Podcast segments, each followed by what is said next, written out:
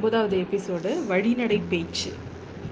நம்ம மொதல் எபிசோடில் பார்த்தீங்கன்னா கடைசியாக கீ அதை மதுராந்தக தேவர் வெளிப்படுறது அதை பார்த்து பிரமிச்சு போய் நிற்கிற நம்ம வந்தியத்தேவன். இதுக்கு மேலே அங்கே நிற்கிறது சரியில்லைன்னு அவனோட இடத்துல படுக்க வர்றான். அதோட நம்ம எட்டாவது பாகத்து முடிஞ்சிருந்தது இல்லையா? இப்போ அதோட தொடர்ச்சியாக ஒன்பதாவது எபிசோடில் பார்த்தீங்கன்னா அவன் வந்து படுத்துட்டாலும் அவன் மனசு முழுக்க வந்து நடந்த விஷயங்கள் அப்படியே சுற்றி சுற்றி நினச்சிட்டு இருக்கு அப்போ அவனுக்கு சின்ன வயசில் நடந்த சில சம்பவம்லாம் அவனுக்கு ஞாபகம் வருது. அவன் வந்து இங்கே வளர்ந்தவன் கிடையாது. அவனோட அவன் வந்து பாலாற்றுக்கு வடக்க அதாவது காஞ்சிபுரம் அந்த தொண்டை மண்டல நாடு தான் அவன் வந்து பிறந்து வளர்ந்தது எல்லாமே. அங்கே வந்து இவ்வளோ பெரிய ஆறை இந்த மாதிரி ஆற்று ஆற்றுல நீந்துறதுக்கெல்லாம் அவனுக்கு பெரிய பெரிய ஆறு அந்த மாதிரி நீந்துறது அந்த மாதிரி இதெல்லாம் அவனுக்கு தெரியாது. அப்போ வந்து ஒரு நாள் வடபெண்ணையில் வந்து அவன் காவலுக்கு அவனோட படி குருகுல வாசத்தில் காவலுக்கு வந்து வட வடபெண்ணையாத்தில் இருந்தான். அப்போ வந்து குளிக்கிறதுக்கு இறங்கும் பொழுது ஒரு பெரிய நீர் சூழல் அவன் மாட்டிக்கிறான். அந்த நீர் சூழல்லேருந்து அந்த வெள்ளம் அடு பெரிய வெள்ளமே அவனை சுழல்லேருந்து காப்பாற்றி அவனை வந்து கரையில் சேர்த்துருக்கும்.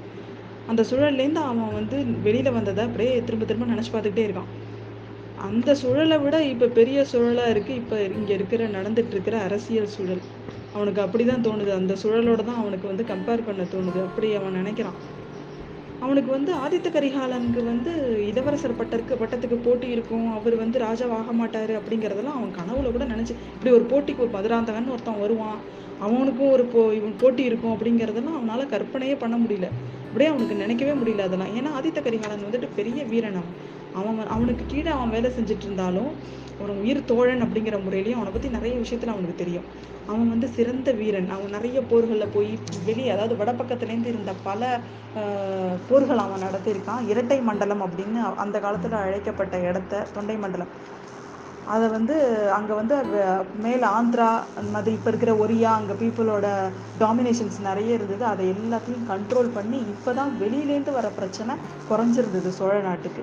இந்த சமயத்தில் இப்படி ஒரு உட்பூசல் அதிகமாகி உள்ளுக்குள்ளே இருக்கிற அதாவது உள்ளுக்குள்ளே இருக்கிற பாலிடிக்ஸ் இப்படி அதிகமாகிட்டு இது வந்து நல்லதா அப்படின்னு அவனுக்கு ரொம்ப ஒரே அதெல்லாம் நினச்சி ரொம்ப கவலையாக இருக்குது இன்னொரு ஒரு விஷயம் என்னென்னா அவனுக்கு சில லட்சியங்கள் இருக்குது என்னென்னா அவன் வந்து அவன் அவன் வந்து ஒரு பழமையான ஒரு குடியை சேர்ந்தவன் பழமையான ஒரு அரச குடியை சேர்ந்தவன். அவன் அவனோட லட்சியம் என்னன்னா எப்படியாவது ஆதித்த கரிகாலன் கிட்ட நல்ல பேர் சம்பாதிச்சு நல்ல அவனோட திறமையை காமிச்சு ஆதித்த கரிகாலன் ராஜாவா வரும்பொழுது தனக்கு ஒரு நல்ல ஒரு பொசிஷன் ஒரு போஸ்டிங் வாங்கிக்கிட்டு அதாவது நல்ல ஒரு படைத்தலைவனோ உப்ப தளபதி அந்த மாதிரி ஒரு நல்ல ஒரு பொசிஷன் வாங்கிக்கணும்.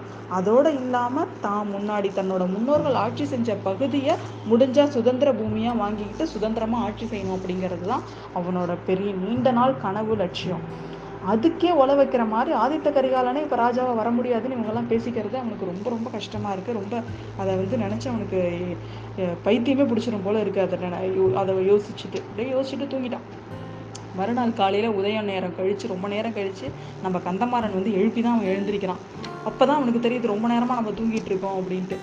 உடனே கிளம்பணும்ப்பா என்னை தயவு செஞ்சு என்னை அனுப்பிவிடு அப்படிங்கிறான் ஃப்ரெண்டுக்கிட்ட ஆனால் அவனுக்கு இவன்கிட்ட ரொம்ப நேரம் பேசணும்னு ஆசை. என்னன்னா இவன் வந்ததுலேருந்து அவன் விருந்தினர்களையே கவனிக்க போயிட்டான். இவன் ஃப்ரெண்டு கூட அவன் பேசவே இல்லை.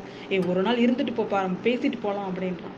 அவன் உடனே என்ன பண்ணுறது அவனை சமாளிக்கணுங்கிறதுனால ஏ தஞ்சாவூரில் எங்கள் மாமா சாவ கிடக்கிறாரு. உடனே நான் போய் பார்த்தவனே எனக்கு முக்கியமான வேலை இருக்குது தயவு செஞ்சு என்னை வந்து மன்னிச்சிரு. நான் உடனே கிளம்பி அவனை என்னை அனுப்பி வை அப்படின்னு சொல்கிறான் சரி வா நானே உன்னை வந்து கொள்ளிடம் ஆத்தங்கரையில் வந்து ஏற்றி விடுறேன். இங்கேருந்து இதுக்கப்புறம் நீ ப பழையாற போகணும் தஞ்சாவூர் போகணும் அப்படின்னா கொள்ளிடம் தாண்டி தான் போய் ஆகணும். கொள்ளிடம் வரைக்கும் நான் உன்னோட உன்னை வந்து வழி அனுப்பிட்டு வரேன் நானே வரேன் அப்படின்னு சொல்லிட்டு வரான்.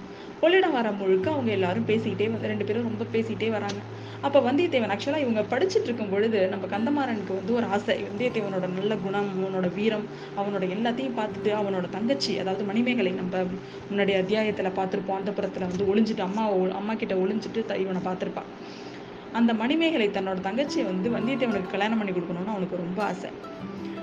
அதை வந்து அடிக்கடி அவன் வந்தியத்தேவன் கிட்டேயே சொல்லியிருப்பான். எப்படியாவது வந்து கடவுள் கிருப இருந்தால் நீ வந்து எங்கள் வீட்டுக்கு மருமகனாக வரத்துக்கு நான் எல்லா எல்லா ஏற்பாடும் செய்வேன் அப்படின்னு அடிக்கடி சொல்லியிருப்பான். இப்போ அதை வந்து வந்தியத்தேவன் சொல்லுவான். ஒரு நாள் தங்கியிருந்தாலும் உன்னோட உங்கள் அரண்மனையில் தங்கியிருந்த நிகழ்வுகளை என்னால் மறக்கவே முடியாது கந்தமாரா ஆனால் என்ன அந்த உன்னோட தங்கச்சியை பற்றி நீ அடிக்கடி சொல்லுவ அவள் பேர் என்ன அப்படின்னு கேட்பான். அவனுக்கு ஒரு மாதிரி என்ன சொல்கிறதுனே தெரியாது ஒரு மாதிரி கலக்கமாக முகம் இருக்கும். மணிமேகலை அப்படின்பான். ஆமாம் அவளை தான் நான் ரொம்ப பார்க்கவே முடியல. போய் ஒளிஞ்சுக்கிட்டா பாதி மூஞ்சி தான் எனக்கு தெரிஞ்சுது. பரவாயில்ல நீ திரும்பி வரும்பொழுது வந்து தங்க சொல்கிறல நான் அப்போ வரும்பொழுது அவளை அவகிட்ட நல்லா பேசி பழகிக்கிறேன். அப்போ கொஞ்சம் அவளுக்கு அந்த வெப்பம்லாம் குறைஞ்சிருக்கும்ல அப்போ நான் பேசிக்கிறேன் அப்படின்னு சொல்கிறான் உடனே கந்தமாறன் வந்து தம் நண்பா உன்னை வந்து ஒன்று வேண்டி கேட்டுக்கிறேன். என் தங்கையை தங்கச்சியை தயவு செஞ்சு நீ மறந்துரு. அவளை பற்றி நான் சொன்னது எல்லாத்தையும் நீ மறந்துரு. அவள் பேச்சே இனிமேல் நீ எடுக்காத அப்படின்னு சொல்கிறான் இது என்னடா? ஒரே நாளில் இப்படி தலைகீழாக மாறிட்ட. நேத்தி கூட நான் வந்து உன் வீட்டுக்கு மருமகனா வரத்தை பற்றி பேசிகிட்டு இருந்தியடா அப்படின்னு கேட்குறான் ஆமாண்டா நான் அப்படி சொன்னதெல்லாம் உண்மைதான். ஆனால் வந்து என்னோட என்னோட அம்மா அப்பா வந்து அவளுக்கு வேறு இடத்துல வந்து வரன் பார்த்து கல்யாணம் முடிவு பண்ணிட்டாங்க. மணிமேகலையும் அதுக்கு சம்மதிச்சிட்டா அப்படின்னு சொல்கிறான் வந்தியத்தேவன் மனசுக்குள்ளே நினச்சிட்டு இருந்தான். வந்திய யா- இந்த வந்த இந்த மதுராந்தக தேவருக்கு தான் கண்டிப்பாக அவளை முடிச்சிருப்பாங்க அப்படின்னா அவனுக்கு வந்து மனசுக்குள்ளே தோணுச்சு. தோணிட்டு அவன் ஃப்ரெண்டுக்கிட்ட என்ன கேட்குறான் என்னடா நேத்தி வந்து பணக்கார விருந்தாளியில் யாராவது ஒருத்தவங்களை மாப்பிள்ளையாக்க திட்டம் போட்டுட்டீங்களா? ஆமாம் என்னெல்லாம் எப்படி நீங்கள் மாப்பிள்ளையாக்குவீங்க? என்ன மாதிரி அனாதை எந்த காலத்துலேயோ என்னோட முன்னோர்கள் ஆட்சி செஞ்சாங்கன்றதுனால ஒரு வீடு பேர் எதுவுமே இல்லாத ஒருத்தனுக்கு பொண்ணை கல்யாணம் பண்ணி கொடுப்பாங்க?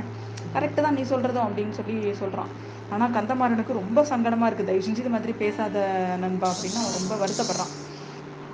அதுக்கப்புறம் பார்த்தீங்கன்னா எனக்கு நீ சொல்றது ஒண்ணுமே புரியல இது அப்படின்றான் இந்த மாதிரி ஒரு முடிவு எடுக்கிறதுக்கு ஒரு முக்கியமான காரணம் இருக்கு. ஆனா வந்து அதை என்னால் இப்போதைக்கு உன்கிட்ட சொல்ல முடியாது. கண்டிப்பா அந்த மாதிரி ஒரு சூழ்நிலை வரும்போது உடனே உன்கிட்ட தான் நான் வந்து சொல்லுவேன். அப்ப நம்ம ரெண்டு பேரும் ஒரு பக்கம் இருந்து போரிடுற மாதிரி ஒரு நிலைமை வரும் அப்படின்னு சொல்றான் அப்ப போர் வரும்னு நீ சொல்ற அப்படின்னு கேட்பான் வந்தியத்தேவன். அதை பற்றி எனக்கு தெரியாது. ஆனால் அந்த மாதிரி ஒரு ஒரு எப்போ வந்து வெளியில் எல்லாருக்கும் தெரிய வருதோ இந்த சம்பவங்கள் பற்றி அப்போ கண்டிப்பாக நான் உங்ககிட்ட தான் வந்து முதல்ல சொல்லுவேன்.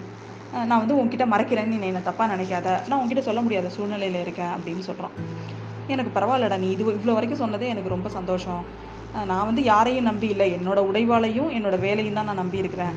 நீ எப்போ வேணாலும் என்னை வந்து பாரு அப்படின்னு சொல்லிட்டு அவன் அதுக்குள்ளே கொள்ளிடம் ஆறு வந்துருது. இவங்க அப்படியே பேசிகிட்டே வராங்க. கொள்ளிடம் ஆறு வந்துருது அந்த கொள்ளிடம் ஆறு வந்து அப்போ எப்படி இருக்குன்னு பாருங்களேன். ஆறு வந்து இப்போ நம்ம வந்து சின்ன ஓடையாக தான் பார்க்குறோம் அது வந்து அப்போ வந்து ஒரு வெள்ளை தட அவ்வளோ வெள்ளம் புது வெள்ளம். அந்த இந்த டைட்டிலே தானே.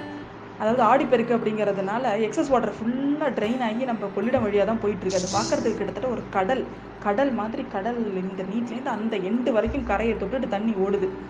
ஏதோ ஒரு புயலப்போ அந்த மாதிரி ஓடி இருக்குன்னு எல்லாரும் பேசிக்கிட்டாங்க. நான் பார்த்ததில்ல. அந்த மாதிரி ஒரு இதுவை வந்து அவன் பார்த்து அப்படியே பிரமிச்சு நிற்கிறான் கொள்ளிடம் அதை பார்த்துட்டு இப்படி ஒரு இவ்வளோ பெரிய ஒரு ஆறு கடல் மாதிரி ஒரு ஆறா அப்படின்னு அப்படியே பிரமிச்சு போய் நின்றுட்டு இருக்கிறாங்க அங்கே தோணித்துறையில் ஒரு ஓடம் ஒன்று வருது. அப்பதான் அவனுக்கு ஞாபகம் வருது நம்ம அந்த குதிரையை என்னடா பண்றதுன்னு. உன்னை கந்தமாறன்ட்ட ஐயோ இந்த குதிரையை இந்த ஓடத்துல ஏற்ற முடியாதே நான் என்னடா பண்றது அப்படிங்கிறான். கந்தமாறன் சொல்றான் கவலைப்படாத இந்த ஓடத்தை இந்த குதிரையை நீ இங்க விட்டுரு. நான் பின்னாடி ஆள் ரெண்டு பேர் வராங்க. ஒருத்தனை உன் கூட அனுப்புறேன். அவன் வந்து அக்கறையில உனக்கு ஒரு குதிரை வாங்கி கொடுப்பான். இவன் இந்த குதிரையை எடுத்துட்டு கடம்பூர் அரண்மனைக்கு என்னோட வந்துருவான். நீ கவலைப்படாத அப்படின்னு சொல்றான். ரொம்ப சந்தோஷம்னு சொல்லிட்டு ஓடத்துல ஏறி உட்காந்துடுறாங்க அங்க ஓடத்துல ஏறி உட்கார்ந்ததுக்கு அப்புறம் பாத்தீங்கன்னா கொஞ்ச தூரம் ஓடம் போக்குள்ள ஓடத்தை நிறுத்து நிறுத்துன்னு ஒரே சத்தம் வருது. என்னன்னு திரும்பி பார்த்தா அங்க ஒருத்தன் ஓடி வரான். அவன் யாருன்னா நம்ம பழைய நண்பன் ஆழ்வார்க்கடியான் அவரை பார்த்த உடனே உள்ள வந்து ஒரு சைவரும் உட்காந்துருக்காரு அதெல்லாம் வண்டியை நிறுத்தாதப்பா போ போ அப்படிங்கிறாரு. வந்தியத்தேவன் ஆனால் அவனுக்கு ஆழ்வார்க்கடியான்ட்ட கேட்க வேண்டிய தெரிஞ்சுக்க வேண்டிய விஷயம் நிறைய இருக்கிறதுனால ஓடக்காரனை நிறுத்த சொல்லி அவனையும் ஏற்றிக்கிறான் ரெண்டு பேரும் என்ன பேச போகிறாங்க என்ன தெரிஞ்சுக்க போகிறாங்க பொறுத்திருந்து பார்க்கலாம்.